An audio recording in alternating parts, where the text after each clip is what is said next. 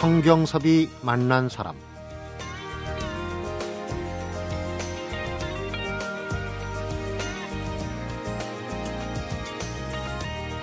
우리에겐 설을 세고 나면 정월 대보름 전까지 세배를 드리러 다니는 풍습이 있습니다.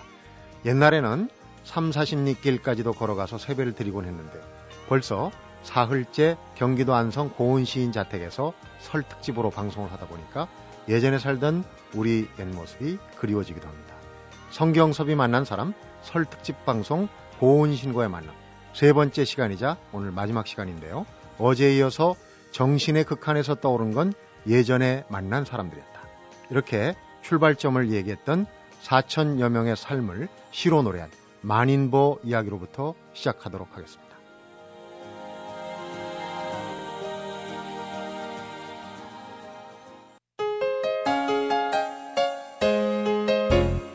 네, 선생님 안녕하십니까? 네. 지금 고은 시인의 안성 자택에서 사흘째 녹음을 하고 있는데 지금 바깥 풍경을 보니까 창밖의 풍경이 전원 풍경이 아주 뭐 고즈넉합니다. 고즈넉한데 음. 따님 이름이 이 집에서 바라보는 어, 풍경하고 차, 관련이 네 차령 있으세요? 산맥이 이제 가로지르니까 음.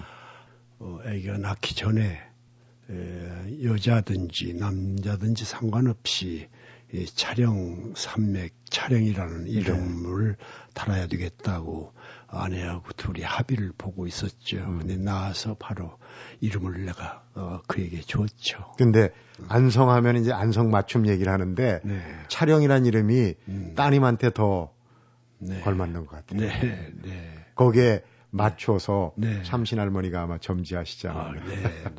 오늘 음. 선생님 서재를 쭉 둘러보니까 음. 정말 책으로 쌓은 음. 고분 안에 들어온 것 같다 제가 그런 말씀을 드렸는데 네, 네. 정말 책도 많으시고 네. 아늑하고 그래서 원래는 서재에서 이제 음. 어좀 제작을 음. 할까 하다가 지금 거실로 음. 나왔습니다만은 어 두세 개의 달빛에서 김영수 시인하고 대담을 하지 않았습니까? 네, 네. 어떤 주제로 올마가도 음. 다그 해박한 얘기가 나오시는 게 음. 정말 무릎을 칠만했습니다. 제가 음, 읽으면서도. 네. 근데 좀, 어, 그, 요즘에 맞게, 에, 그, 쉽고 편안하게 에, 대화를 했으면 좋았을 뻔 했는데, 네. 에, 그 반드시 에, 뭔가 회고하기도 하고 또 뭐 이렇게 에, 이렇게 뭔가 담론을 할 때는 그렇게 뭐 그뭐 뭐 일상적인 이런 그 손쉬운 언어말로는 안 되지 않습니까? 네. 부득이 이 지적인 있던 그 여러 가지 전개 과정이 있고 그래야 되니까 자연스럽게 에, 아무래도 이게 새겨야 될 언어로 말을 하게 한 것이죠. 음. 네. 그 고은 시인의 어떤 자전적인 얘기를 하실 때 음. 어머니하고 아버지 얘기가 나와요. 근데 음. 음.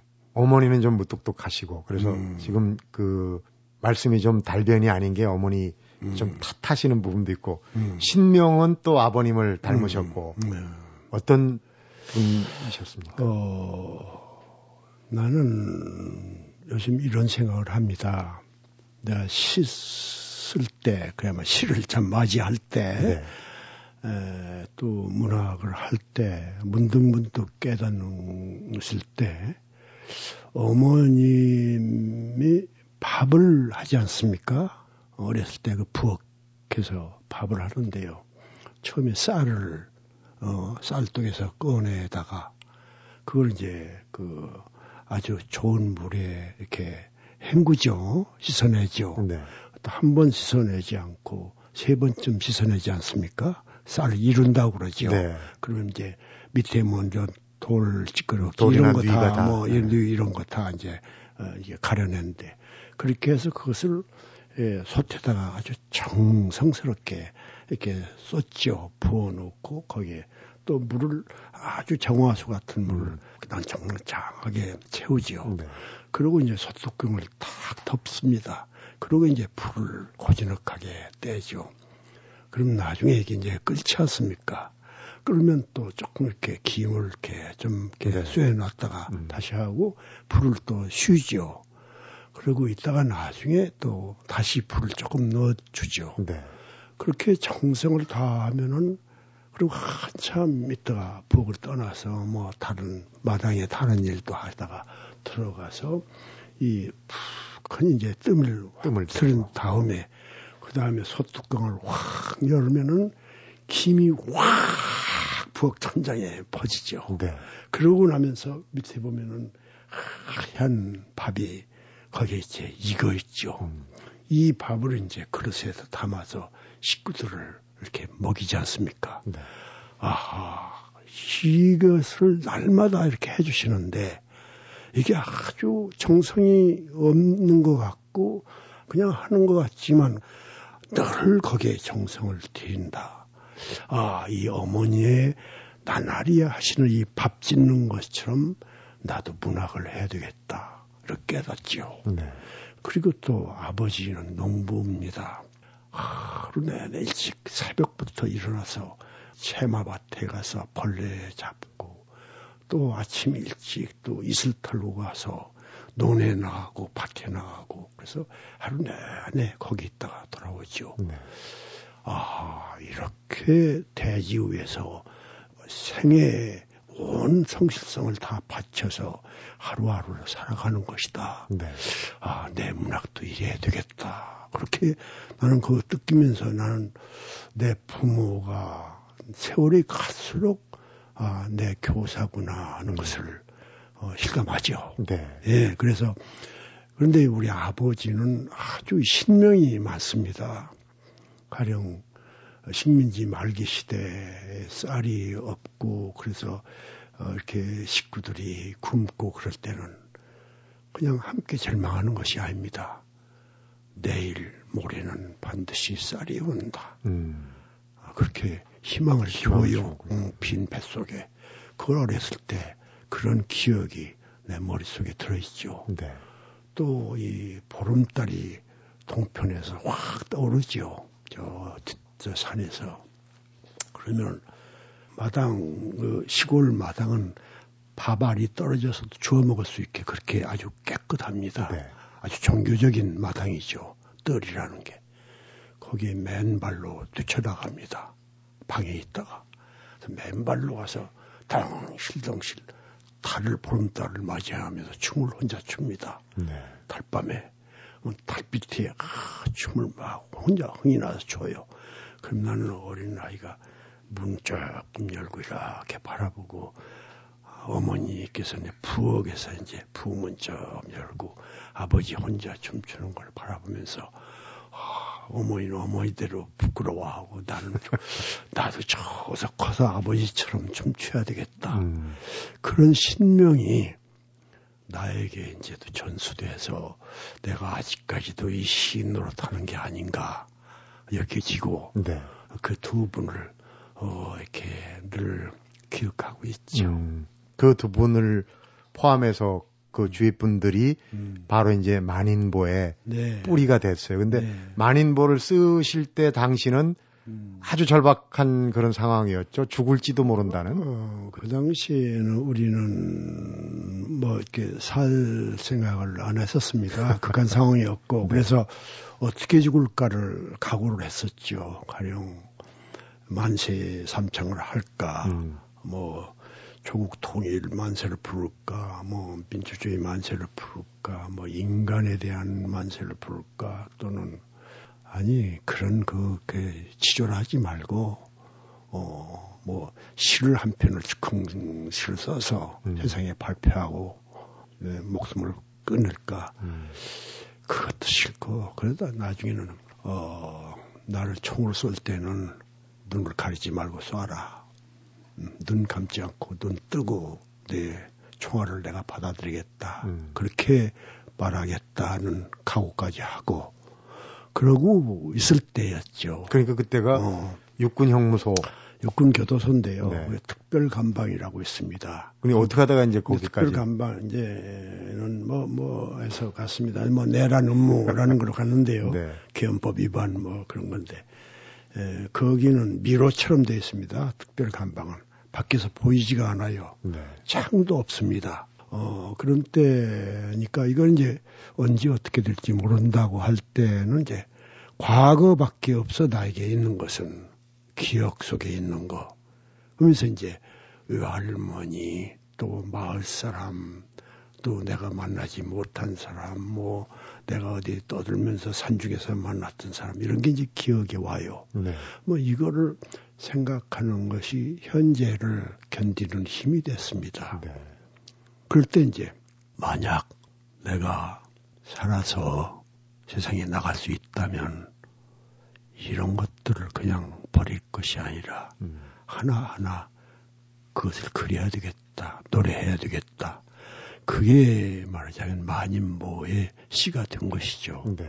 그리고 그런 과거를 불러들여서 그거를 내 현재화 시키는 것 자체가 이 극한을 이겨내는 힘이 됐었습니다. 네. 왜냐하면 나밖에는 이 방에는 아무것도 없으니까요.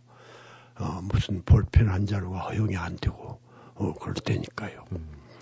그래서 쓰고 있다가 이제 국내 또 해외 여러 군데서 어, 석방 구출 운동을 많이 하고 이런저런 에, 국내에서 걱정을 해준 덕분에 에, 내가 비장한 각오로 했던 그 죽음은 없어져 버렸고 네. 살아서 나와서 80년대 중반에 와서 이것을 썼죠. 네. 이 만인보는 부인과 함께한 이제 공동 창작이다 이런 말씀하셨는데 지금 그러니까 음. 완결이 되신 상. 예, 바로 이 안성에 와서 네. 어, 신혼생활 후 80년대 중반부터 어, 그것이 나오기 시작해가지고. 네. 근데 이제 다른 일들을 많이 하고 또 하느라고 이게 에, 80년대도 조금 쓰다가 말았고 90년대도 쓰다가 말았고 이러면서 어, 몇 년 전에야 1030권을 완성했습니다. 그래서 자세히 보면은 80년대 썼던 어법과 또 뭐 그 이후에 썼던 어법 또그 이후에 쓴 게 조금씩 달라집니다. 왜냐하면 시대나 뭘 바라보는데 시각이 많이 변화했으니까 네. 하나의 인간도 어, 이쪽에서 보는 얼굴과 이쪽에서 보는 얼굴이 다르죠. 네. 또그 당시에는 내가 또 훨씬 뜨겁고 격렬했으니까 어떤 인간을 파갈 때는 다른 요소는 음. 빼고 그것만 보았을 거고 지금은 또 매우 종합적으로 전후 좌우를 파악하니까 온도 차이가 조금은 좀 달라질 수도 있을 거고 그래서 네. 나는 그걸 보면은 39권이 전부 색동적으로 나타납니다. 네. 행간을 읽는 네. 독자들도 아마 네, 있을 거라고 봅니다. 네.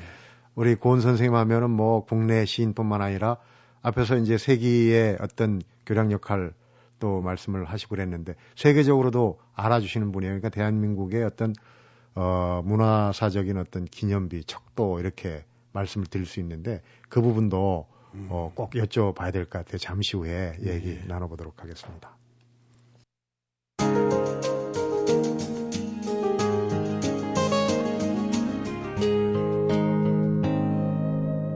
성경섭이 만난 사람. 이런 질문 하나 드려보겠습니다. 고은 시인의 그 예술적인 유전자 속에 두 사람이 있는 걸 제가 발견했습니다. 음. 한 분은 우리나라 분이고 한 분은 외국 분입니다. 음. 혹시? 그건 잘 모르겠습니다. 미술과 어. 시와 관련됐는데. 그 무슨 수수께끼 같아서. 아니, 어. 선생님 책에 다 나오는 얘기입니다. 아, 어, 시에서는 이육사 선생님, 그 다음에 아. 어, 그림과 관련해서는 반고흐 얘기를 하셨어요. 아 어릴 때. 네, 어릴 때. 아, 네. 아 그거군요. 그건 네, 이렇습니다. 이 해방된 후에 에, 우리는 해방이 그냥 정치적인 해방뿐이 아니라 우리로서는 모국어가 해방된 것이죠. 네. 어, 나 같은 식민지대 사람 어린아이 때는 우리나라 말이 허용이 되지 않고 일본말로 교육을 받았습니다. 네.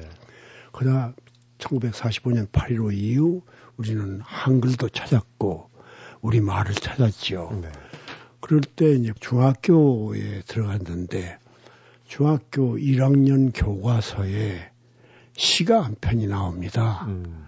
아, 시가 한 편 나왔는지 세 편 나왔는지는 기억이 없습니다만은 네.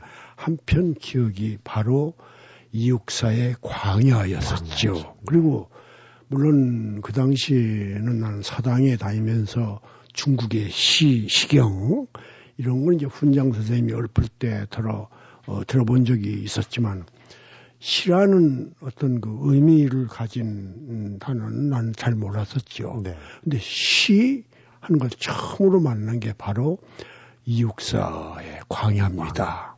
그런데 광야는요 특별한 시죠. 거기에는 가령 김소리라든지 다른 분들은 왜 꽃이라든지 뭐 진달래, 시냇물, 뭐 뒷동산, 뭐 나비 이런 것이 나오는데 여기에는 처음부터 압도하는 언어들로 차 있습니다. 그건 뭐냐면은 제목이 우선 광야입니다. 광야는 이 세상에선 처음 나는 접하는 언어예요. 아니, 우리 동네, 마을 이런 거는 되지만 광야는 이건 거대한 공간 아닙니까? 네. 거대한 지평선, 막 수평선 이런 광, 커다란 공간이고 또 거기에 보면 어디에 타구는 소리 들렸으랴. 네. 따초가 나와요. 타고. 저기 뭐 우리 뭐 어제 그저께 뭐 35분 전 뭐 이런 게 아니고 음. 저 그냥 몇 그 광겁에 몇 천년 뭐 몇만 년 이전 그런 커다란 시간 나오죠. 그리고 인간도 뭐 동네 누구 무슨 뭐 그대나 뭐 이미여 뭐 이런 뭐 이런 게 아니고 초인이 나옵니다. 네. 초인 어뭐 이렇게 뭐 니체의 뭐 초인 사상을 그대로 거기다 전용했는지 어쩐지는 모르지만 초인은 뭡니까? 보통 인간이 아니라 초월, 보통 인간을 초월한 네. 거대한 대인간이죠. 그것도 그냥 맨발로 걸어오는 초인이 아니라 백마 타고 막 달려오는 초인 아닙니까? 네. 그러니 대시간, 대공간, 대인간, 이 커다란 것들이 거기에 짤막한 시 한 편 속에 들어 있습니다. 네. 물론 이 광야는 시학이나 뭐 시문법 논리로 보면은 이렇게 뭐 성공작이라고 할 수가 없습니다. 네. 뭐 그냥 급히 썼는지 어쩐지 모르지만 그 뭐 하자가 많은 신데요. 네. 그럼에도 불구하고 어, 우리에겐 거대한 막 생명의 어떤 그냥 장엄한 율동을 주지요. 그것을 어린아이가 최초로 만난 시예요, 그게요. 네. 그러니까 시가 나는 무서웠어. 처음에. 어, 이런 게 뭐, 엄청나요. 뭐 동네 뒷동산 얘기가 아니잖아. 뭐 할미꽃 뭐 핀다, 뭐 진달래꽃 핀다가 아니야 이게. 네. 엄청난 걸 맞은 거예요. 그래서 시가 나는 무서웠어. 어. 처음에는요. 네. 감히 나는 이런 시는 나는 꿈도 못 꿨고요. 네. 그러나 그냥 아이 거대한 막 이런 것들이 그냥 어, 했고 그게 최초 시와의 만남이고 어린 소년한테 어, 시가 들어온 거예요. 그러니까. 그래요. 무섭게 들어온 어, 그냥 그림은 어떻습니까? 그림은 그 전에 그 전에 이제 우리 집은 책이 없었지만 애가 우리 외삼촌은 책을 많이 가지고 있는 지식인이었습니다. 네. 그리고 1930년대 만주를 헤맸던 어, 그런 청년이었고 또 그 당시는 어렵게 인도네시아, 음. 자바, 싱가포르 이런 데까지 여행했던 사람이죠. 근데 이분 책 중에 이제 이태리 작가 뭐 다는치오라든지 예, 잘 모르시죠? 네, 어, 아주 귀한 어, 이태리 작가인데요. 이런 이름도 그때 알았고 또 근데 그 옆에 많고 책이 있어요. 고 그거를 이렇게 보고 나서 물론 일본 책이죠. 아, 그냥 전율이 왔어요. 그러면서 난 앞으로 이 고호가 아니면 무다 이렇게 내 책상 위에다 써붙여 놓고 네. 나는 이제 그 그림 화가가 되는 것이 꿈이었죠. 그래서 중학교 들어가서 바로 조금 있다가 미술부에 들어갔습니다. 네. 그래서 미술을 그려서 어, 뭐, 교내전에서 1등 상도 받고 그랬었죠. 네. 그러면 아마 6.25가 아니었으면 지금 아마 3, 4류의 화가 됐을 겁니다. 그런데 6.25가 나면서 시구뭐고 다 이런 꿈이 다 망가져 버렸죠. 음. 죽음이 엄습해 버렸으니까. 네. 그랬다가 이제 어, 훨씬 뒤, 몇십 년 뒤에 내가 문단 시를 쓰기 시작한 50주년 기념으로 어, 중앙일보에서 주최해서 참으로 몇십 년 만에 이그 페인 이그 붓을 그려봤어요. 그래서 그 아마 호암홀 거기에서 전시를 한 번 한 적이 있었죠. 네. 이게 내 마지막 고호의 꿈이 나중에 가날프게나마 음. 한번 이렇게 에, 현실에 보여주는 것입니다. 그 재능이 지금 따님 차령 씨한테 뭐 좀 그런지도 모르지만 우리 네. 또 뭐 네. 네.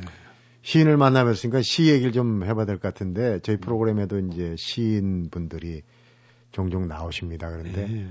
뭐 인문학이 어렵다, 문학이 위기다, 또 시를 안 읽는다 이런 얘기 음. 많이 하거든요. 음. 걱정이 되시는지 아니요, 시인으로서 나는 어, 시의 권한은 아무 위기가 없습니다. 네. 나는 그런 점에서 다른 역사의 위기는 늘 실감하는데 내가 참가하고 있는 시의 운명에 대해서는 나는 시는 위기와 전혀 상관이 없는 것입니다. 네.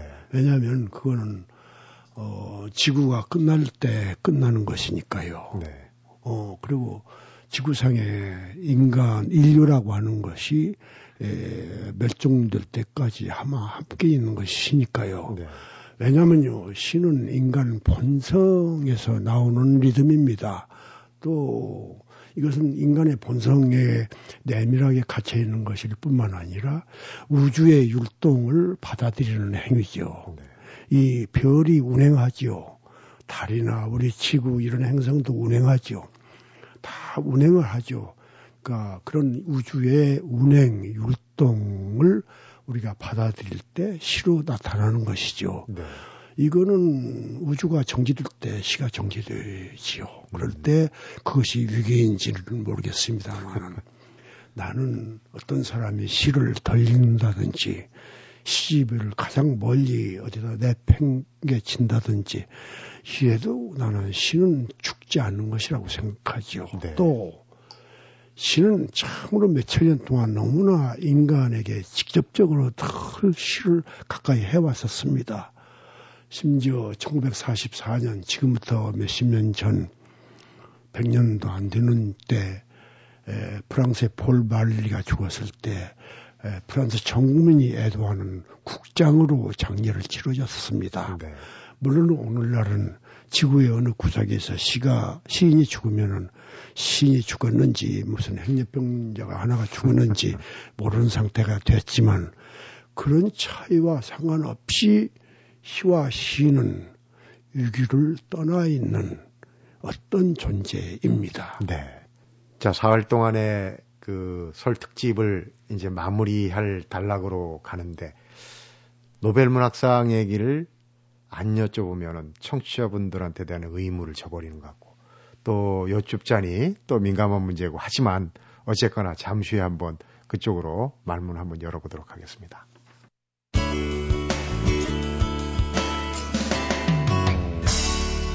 성경섭이 만난 사람. 많은 질문을 받으실 거예요. 받으신데 작년 같은 경우엔 좀 외람되게 제가 말씀드린다면 아시아 쪽으로 왔고 또 시 쪽으로도 가능성이 많았는데 참 좋은 기회였었는데 아쉽다는 분들이 많거든요. 나는요, 내가 아는 것만 말합니다. 네. 내가 모르는 것을 굳이 아는 것처럼 말할 것이 없어요. 네. 특히 이에 관한 것은 내가 몰라요.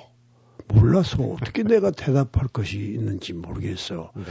어, 참으로 민망합니다. 음. 그럼 제가 우회적으로 좀 여쭤보겠습니다. 그동안에 사실은 노벨상이 결정되고 하는 그 지역에서 고은 선생님의 시가 굉장히 인기가 있었고 뭐 어, 상도 많이 타고 그러지 않았습니까?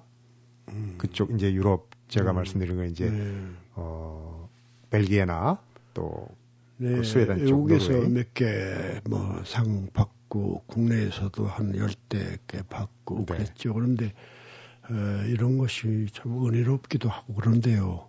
나는 바로 잊어버립니다. 음. 아, 잊어버리고 어, 내 시는 어제 쓴 시를 나는 나의 시가 아니라고 생각하죠. 네. 어, 오늘 막 지금 쓴 시, 이게 내 시에 늘 언제나 있는 출발이니까요. 네. 그 쓰고자 했던 부분이 제대로 음. 전달이 되는지, 그러니까 음. 이제 번역이나 통역의 문제입니다. 그런 부분들은 어떻게 느끼십니까? 이 시는요, 어떤 것도 그렇지만, 에, 자기 모국어 안에서 축복을 받죠. 가령, 우리가 지금도 옛날의 김소월 시를 읽으면 참, 마음이 참 이렇게 정화되죠. 네. 애틋해지고, 그런데요. 그런 것처럼, 에, 자기 모국어의 에, 장소에서 참지 축복받고 사랑을 받는 것이지만, 에, 시의 본능에는 먼 곳을 꿈꿉니다. 음. 시 자체의 본능입니다. 그래서 어디로 날아갑니다. 날아가서 그쪽의 언어로 다시 태어나지요. 이게 참 시적이죠, 이게요. 에, 이건 우리 언어가 다 그렇습니다. 우리 모국어라고 해도 우리 이 할아버지들이 할머니들이만 갖고 온 언어가 아니고 저 머나먼 곳에서 온 언어들이 많습니다. 예를 들어서 엄마 있죠. 엄마, 네. 어머니. 예문자죠. 알파벳을 보면.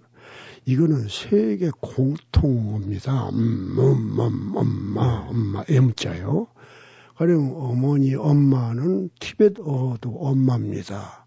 또, 저, 어, 인도 유럽의 언어 속에서도 다 M으로 뭐 이렇게 예, 발음이 발음. 시작되죠.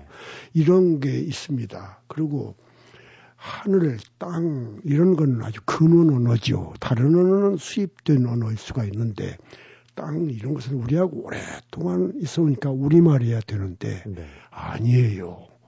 이 고대 고왕조의 옛날 옛적 4천년 전에 이집트어입니다. 따, 어, 따가. 왜 서당에서 한자 읽을 때 하늘 전 따지 그러죠. 따. 여기서 따에다 이응이 붙어서 지금 땅인데요. 이게 이집트 말입니다. 그 몇천 년 전의 언어가 몇천 년 뒤에 어디서 어떻게 흘러 흘러 바다 건너 흘러 흘러 와서 네. 우리의 가장 근원의 장소의 이름이 된 거예요. 이런 거 보면은 우리 모국어도 세계와 교섭하고 있죠. 그러면 나의 시도 내 모국어 안에 갇혀 있는 게 아니죠. 네. 반드시 다른 나라로 가는 꿈을 가지고 있어요. 그래서 그들이 건너가서 그 속에서 다시 태어난 거지요. 근데 거기는 또 좋아해요. 네. 그래서 어 내가 가면요. 아 당신의 시가 먼저 와 있습니다. 음. 이제 당신이 늦게 왔군요. 당신의 시를 한번 당신의 모국어로 읽어주십시오. 나는 나의 언어로 그것을 번역된 것을 읽겠습니다. 하면서 그 현지 시인 내 친구들 형제와 된 친구들이 읽어주고 또 그들이 한국에 오면은 그들의 모국어로 읽고 내가 한국어로 번역된 걸 읽고 이러면서 서로 품앗이도 하고 네. 그러지요. 마무리하면서 어, 고은 시인께서는 우리 문단의 원로이실 뿐만 아니라 우리 사회의 민주화 운동에도 어, 직접 참여를 하셨고 올해가 개사년 대한민국으로서는 어느 한 해가 중요하지 않겠습니까만은 상당히 중요한 한 해 아니겠습니까? 새 정부 출범도 있고 또 통합이라는 데 대한 얘기도 많이 나오고 하는데 어, 덕담 삼아서 한 말씀. 어, 통합은요, 그게 사전 명제가 아닙니다. 결코 앞에 내세우는 정치 구호로서는 감당할 수 없는 개념이죠. 왜냐하면 통합은 나중에 되는 겁니다. 강제로 정권이 서서 권력 의지를 반영시켜서 통합하는 것은 독재고 전체주의죠. 네. 어, 유신시대 유신 총화라고 있습니다. 그것이 통합이나 똑같은 거죠. 그때도 사회 통합이 있었죠. 그런데요, 이 통합의 에, 이유로서 통합이 안 된 상태를 통합시키는 자연스러움이 있어야 돼요. 네. 통합을 방해하는 것이 뭡니까? 격차, 편차, 무슨 여러 가지 문제가 있지 않습니까? 네. 이것을 어, 가능하면 최대한으로 조금 서로 이 차이가 없게 만들어야 합니다. 말하자면 소외가 없게 만들어 소외. 소외. 소외를 극복해야 하는 정치를 지속한 다음에 그리고 사후 명제로서 비로소 이제 통합이 돼야 됩니다 하면은 자연스럽게 사회가 스스로 갈라진 것들이 네. 아구를 맞춰주겠지요. 그래서 앞으로 결코 함부로 내세울 것이 아니죠. 네. 전체 개념입니다. 에, 이번 선거에서 하나는 4.8이고 하나는 5.1인가요? 네. 어, 이렇게 됐는데요. 이것은 정말 이 막말로 얘기하면 5대 5인 거예요. 네. 5대 5라고 하는 짝 갈라진 것입니다. 의사가. 네. 그러면 이것을 짝 갈라진 것을 어떻게 이것을 서로 맞게 만드느냐. 앞으로 이 정치력을 잘 발휘해 주기를 바라지요. 네. 그런 다음에 통합은 아주 이 상처가 낫는 것처럼 자연스럽게 치유가 되는 것이죠. 약을 발라야 상처가 아물어지죠. 네. 약 없이 바로 꿰맨다고 해가지고 꿰매 되겠습니까? 이게 아니고 약에 받고 치료를 하고 그래서 자연스럽게 살이 돋아나게 만들어야 되죠. 네. 통합은 마지막의 개념입니다. 구호나 네. 이런 걸로 내세울 게 아니라 우선 실천이 중요하다. 옳지, 그러면. 그런 말씀으로 네, 네. 이해가 됩니다. 사흘 동안 어, 고은 시인의 어떤 자전적인 부분 또 지금 어떻게 지내시나 궁금증도 많이 청취자분들이 해소가 되셨을 걸로 보입니다. 우리 고은 시인은 항상 어, 문학 청년이라고 얘기들 하신 제가 직접 와서 뵈니까 아직도 뭐 음. 정정하시고 책 읽, 읽으시는 모습도 뵙기 음. 좋고 그렇습니다. 사흘 동안 정말 재미나고 의미 있는 얘기 청해서 잘 들었습니다. 선생님 고맙습니다. 고맙습니다. 네, 고맙습니다.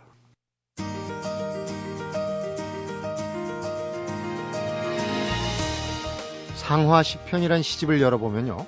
시인 생활 50여 년, 시집 여럿. 이렇게 고은 시인의 프로필이 달랑 두 줄입니다. 프로필 쓸 때마다 하나라도 더 기억해서 쓰려고 했던 시간들을 떠올려 보면 나를 단 두 줄로 표현한다니. 이렇게 두 줄의 프로필을 써보는 시간 가져보는 것도 좋을 것 같은데요. 설맞이로 나를 정리해보는 확실한 시간도 될 것 같다는 생각이 듭니다.